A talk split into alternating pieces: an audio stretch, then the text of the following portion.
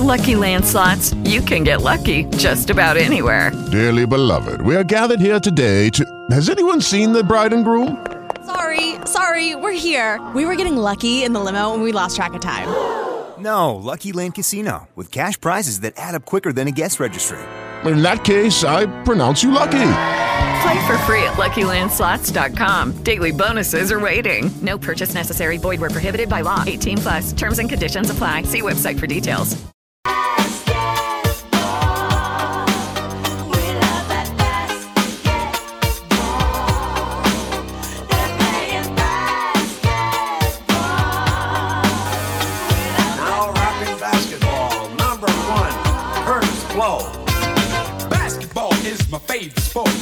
Takes me back, man. NBA on the court. 2K12 intro. My favorite NBA 2K of all time.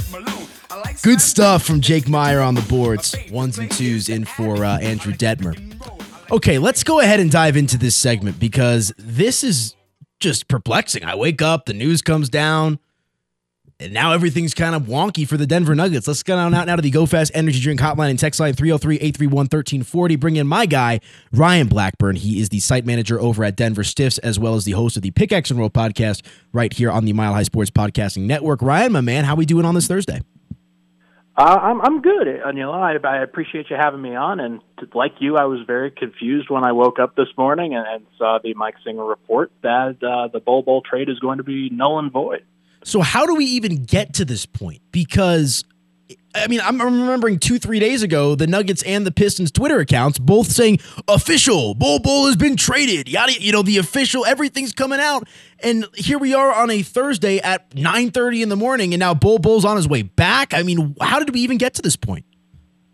Yeah, so I think this is a classic case of social media accounts kind of jumping the gun on on when when a trade was made official, and and it was to be clear, this this trade was made official, but it's always pending physicals, and when you when you send a player like Bol Bol, uh, who hasn't played a ton this year, uh, the, the Detroit Pistons are very interested in him. They they wanted to get him into their building, see what he looked like, and they they apparently found something that that they just didn't like in his physical report that was not uh, something that they wanted to deal with when they made the trade. I, I'm not I'm, I'm not surprised that something like this happens. It just it doesn't usually happen because usually a player like uh, Bol Bol or, or from from Denver side of things, usually the team will catch it. But the Nuggets, they felt like they they were okay with with Bol Bol's physical health, and and the Pistons did not agree.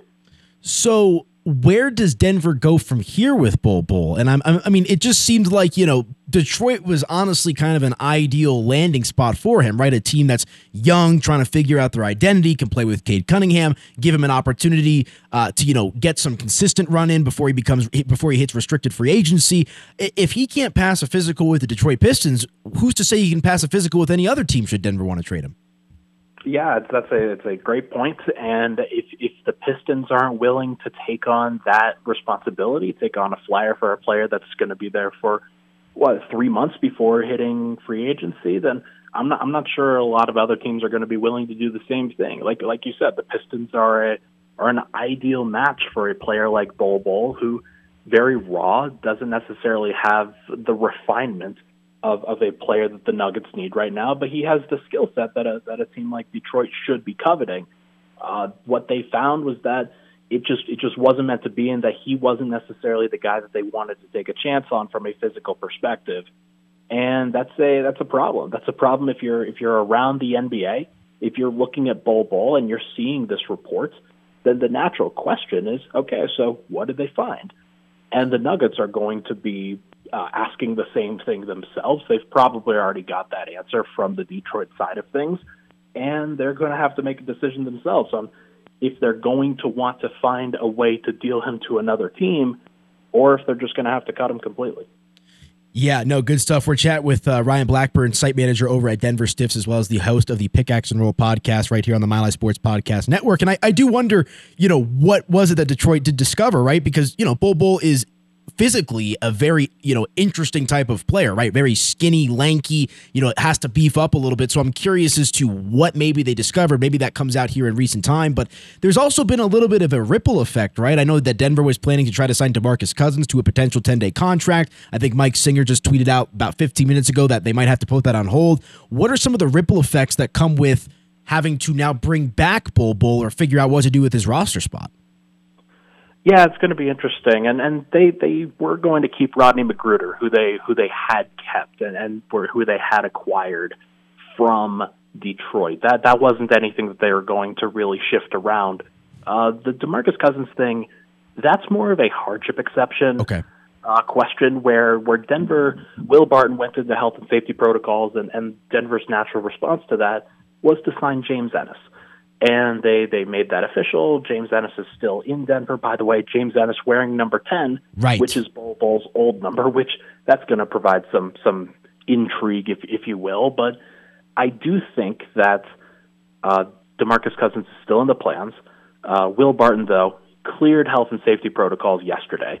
He's no longer uh, sick with the with the COVID, and so he is going to uh, probably play tonight for the Nuggets, which means that Denver wouldn't necessarily come like they wouldn't qualify for a second hardship mm. exception, which is what they would have had uh, with Demarcus Cousins in town. So it's just a natural uh, time that I think I think they're going to have to wait for James Ennis's hardship exception to expire, and once that happens, then they will have discussions once again. Okay, it'll be very interesting. We're chatting with Ryan Blackburn, site manager over at Denver Stiffs. Be sure to follow him on Twitter at NBA Blackburn. And I uh, a tweet of yours actually just came across my feed from about an hour ago. You said, "Would be shocked if Bol returned to the Nuggets. The bridge is already broken, and it's appeared closer to a hostage situation than a healthy relationship for about a year. Probably time to just send him away and figure out a new solution before the February 10th deadline. What are some of those possible solutions for the Denver Nuggets and Bol?" Well, it's probably still a clean break. It's probably where they keep him away from the team for a while, and they they just decide that uh, they they want to move a different direction. I mean, they've already decided that. Both both player right. and team were happy with this uh, when when the deal came across. Uh, the Nuggets and and Bol they just they just never really worked out. And though Denver doesn't have any ill feelings towards Bol Bol, they want they want to see him succeed. They want to see him find his opportunity, and they sent him to a place in Detroit where they thought that that could happen. And so that didn't happen. You're going to have to figure out what to do now, but but it may come down to, uh, like I said earlier, potentially moving him to a different rebuilding situation, or uh, just just cutting him altogether. Because I I think that Denver needs these roster spots mm-hmm. as they approach uh, the playoffs, given that Michael Porter is probably going to be out for the entire season, given that Vlatko Cancar has, has been on the shelf and will continue to be on the shelf with his own injury. Denver needs these spots, and, and they can't have a guy that they don't necessarily trust in the rotation. And that's that's been pretty clear throughout this whole Bol Bol situation is that Denver's coaching staff just doesn't really trust him.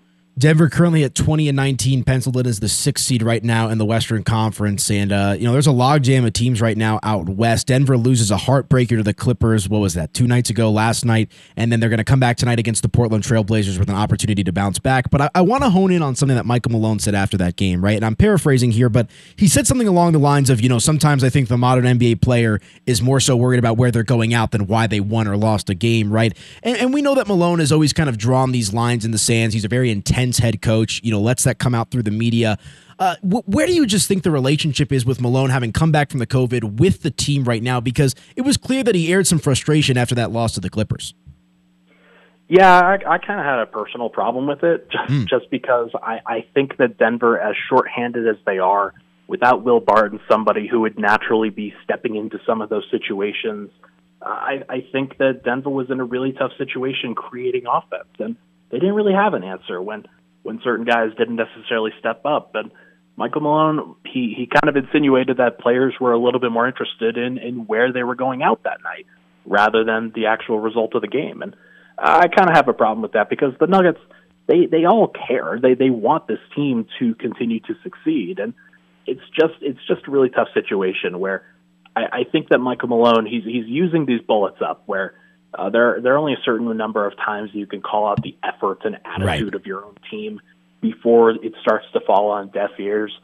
and and I'm just a little bit worried that he's using these these opportunities up early in the season, and Denver's still got a long way to go. Where they've they've got this team and they've got this group, and this, this isn't changing for the next 15, 20 games or so. Well, uh, Jamal Murray's now walking through that door for for another few weeks here, so I, I think that Denver's just got to figure this out together and dividing the locker room is probably not a good idea.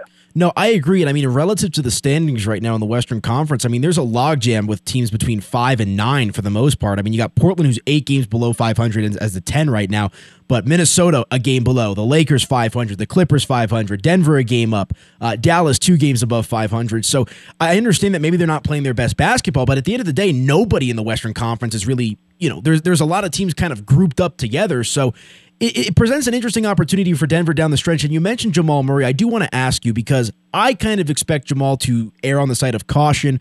I mean, we all know that there's going to be no Michael Porter Jr. as well. I mean, what is the outlook for this team just knowing the Western Conference is, you know, potentially the most fragile it's been in quite some time?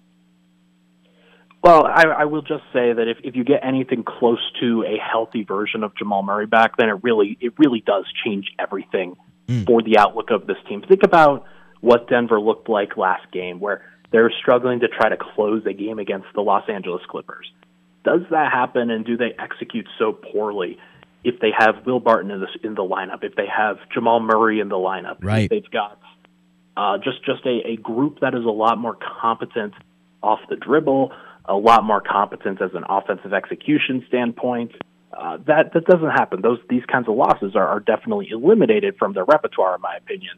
Uh, I think that Denver is still firmly in the group where uh, they are below the threshold of title contenders in the Western Conference, where I, th- I think below a team like the Phoenix Suns, the Golden State Warriors. I think those two teams have really separated themselves. But could Denver beat Utah in a playoff series if they have Absolutely. a healthy Jamal Murray? Absolutely. Could they beat Memphis? Absolutely. Could they beat the Clippers, the Mavericks, the Lakers? Absolutely. I, I have zero doubt in my mind because they have one of the best players in the world in Nikola Jokic, and they have his running mate in Jamal Murray at that point. It really does shift everything uh, because then you can like with the the bench problems and the starting unit problems, everything kind of falls back into its natural order of things mm-hmm. when you have your guy back. And so I, I would be a little bit less concerned about the minutia as Denver tries to work through the muck of the season right now, if they can uh, continue to work through it and if they can just get through this uh, really tough stretch, then they're going to be fine. We shall see. Okay, one more general NBA question for you. Cam Reddish gets traded to the New York Knicks this morning. Kevin Knox going back to Atlanta. It seems like Atlanta's kind of open for business. Just curious if you have any thoughts on the Knicks acquiring a pretty good young player uh, with a pretty high ceiling.